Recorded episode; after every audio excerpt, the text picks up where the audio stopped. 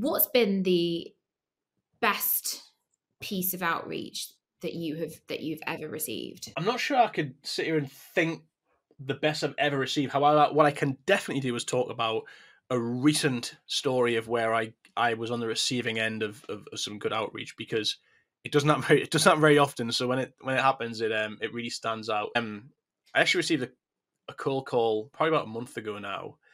Maybe the person calling me had read the book and that's why it resonates so much. I don't know. Um, but what they what the person did so well is first of all try to call me right doesn't that very often um and secondly they clearly demonstrated an, an, understanding of what types of problems someone like me in my role is likely facing right now and what i mean by that is um, messaging and the, the, the the problems that person spoke about might not have been so relevant 12 to 18 months ago when the economy was in a better place and selling was easier.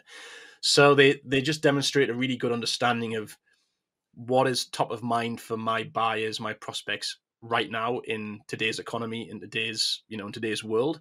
Mm. Um, and uh, you know they booked a meeting with me, um, and I think that there's a lesson there is that being good at cold calling isn't just about you know how you open the call and all the rest of it. It is about understanding your buyers, and um, I think every seller once a month, once once every two months, at the very least once a quarter, should be sitting down.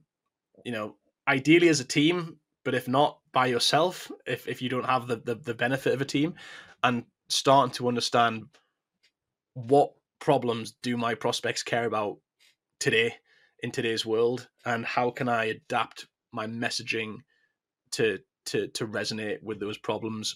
Because the worst thing you can be doing is saying the same thing you were saying 12 months ago.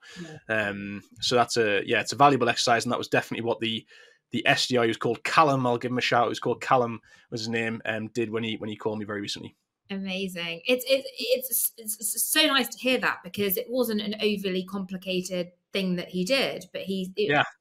Um, he still managed to stand out. So I think that's a lesson to, to everyone, at least to to to use the phone.